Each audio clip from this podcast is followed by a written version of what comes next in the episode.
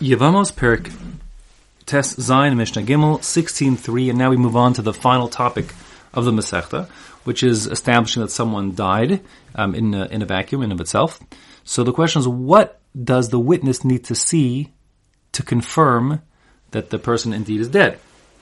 So first we want to describe in this Mishnah what of the dead person must be seen. What's sufficient to identify the body? So the Mishnah says, Ein me'idin ela al partzuf panim imachotem. You cannot testify regarding the death of someone unless you have seen his partzuf panim, which has no translation in English, but it means the forehead and cheeks, the upper part of the structure of the of the face, imachotem, along with the nose. So those three components are essential: forehead, cheekbones, and nose. Um, that's how Rashi learns. That's the Bartenura learns, which would mean hypothetically, if a person's you know face were disfigured, that the nose and forehead and cheeks are no longer there.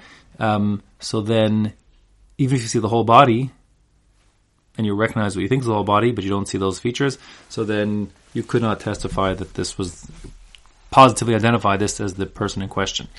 Um, Tosfos don't. Uh, they reject that Rashi. They say if you'd see the whole body in total, so then that would be sufficient, even if you didn't have these, you know, these specific components of the forehead, cheeks, and, and nose. Um, um, but that's machlokas, and the Shulchan Aruch actually brings down both shitas um, of Rashi that you need the specific three, and Tosfos if you see the whole body without the specific three. Both those are possibilities for identifying uh, the body. Now,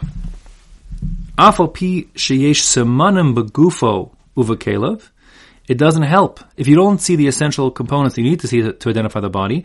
If you um, have other identifying features, whether of the person or of his clothing, that's not sufficient. Words, you say the guy was, you know, five foot nine and 180 pounds, that's not going to be sufficient because there could be lots of people who are five foot nine and 180 pounds. And same goes with the, with the clothing.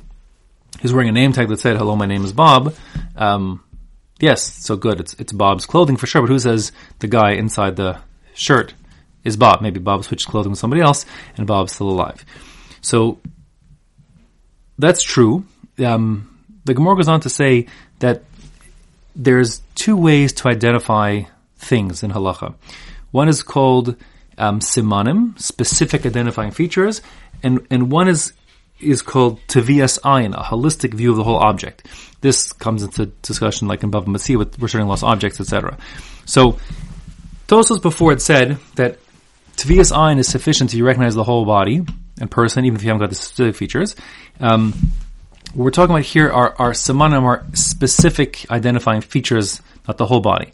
And the Mishnah's point here is that samanim are not sufficient, but Tavias Ayin, at least according to Tosfos, would be. Um, notwithstanding that the Gemara concedes that if you're talking about very specific simanim, not things like 5 foot 9, 180 pounds, but like for example, this guy, he has six fingers on his right hand, or something else that's totally peculiar to this particular person, so that would be an acceptable simon. And if you found the body without having the, you know, the, the forehead, cheeks, and nose, but you but the rest of them look like him and you see the six fingers on the hand, that would also be okay.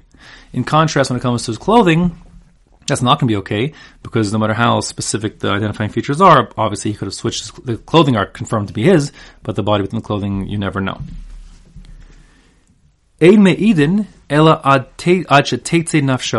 The witness can't testify unless he personally or she personally saw that this person is dead.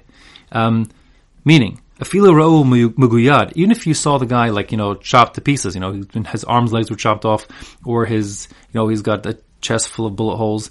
If the guy was alive and then the witness turned away, or ran away, or looked away, or whatever away, and didn't see the person actually die, so then they can't testify that he's dead because maybe he survived.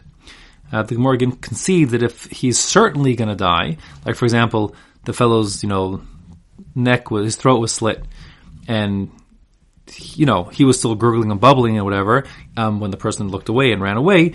But clearly, that person was, you know, he was ready. It's just a matter of moments or time before he died. For sure, that would also be acceptable. Saluv, same goes if he was um, hanged, like from a rope from a tree, or crucified. um, as they did in the Roman times, or v'chayo chelasbo, or there's an animal actually eating his body while he's alive. In all these cases, if you see the guy hanging or crucified or being eaten alive, if he's still alive, he's hanging from the tree, but he hasn't yet died. He's still talking or mumbling or gurgling or whatever.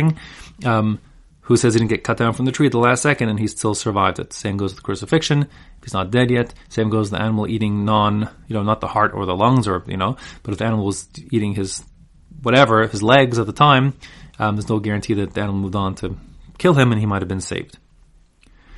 Eden ela ad shlosha yamim. More than that, testimony is only valid for the first three days, as far as the holistic stuff goes, um, or the face etc., because we're concerned that after three days the body becomes so disfigured from as it breaks down and swells up and all these kinds of things, and that you no longer can confirm it's the right person anymore. So after three days, no longer um, it's too late to identify the body. Rabbi Yehuda ben Bava Omer, Lo kol ha'adam v'lo kol ha'makam v'lo kol ha'sha'os shavan. Rabbi Yehuda says it depends. There's no such hard and fast rule about three days. I mean, not every person is the same because people who are fat break down much quicker.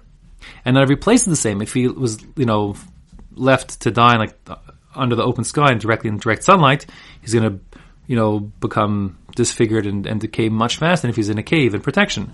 And local shows, not every time of the year is the same thing. I mean, if it's in wintertime, so there's a lot less, it, the whole process is much slower than in the summertime. So that's Rabbi Shita, that there's no such thing as three days as a hard and fast rule. However, the Chum say yes it is. They say they agree that, of course, what he's saying is true in principle, but as far as Allah goes, the rabbis put their foot down at three days, and that's the rule, and therefore three days is the rule in all scenarios. Um, that's the halacha. However, the Gemara has concessions that if, for example, the body fell into water as opposed to in the dry land, the rules are different. And similarly, if it was extreme cold, like if it was, you know, he fell, you know, up on the Hermon mountain where he's frozen, or climbing Mount Everest where it's frozen, um, and therefore of course, the body can be preserved much longer, and the rules then would be different.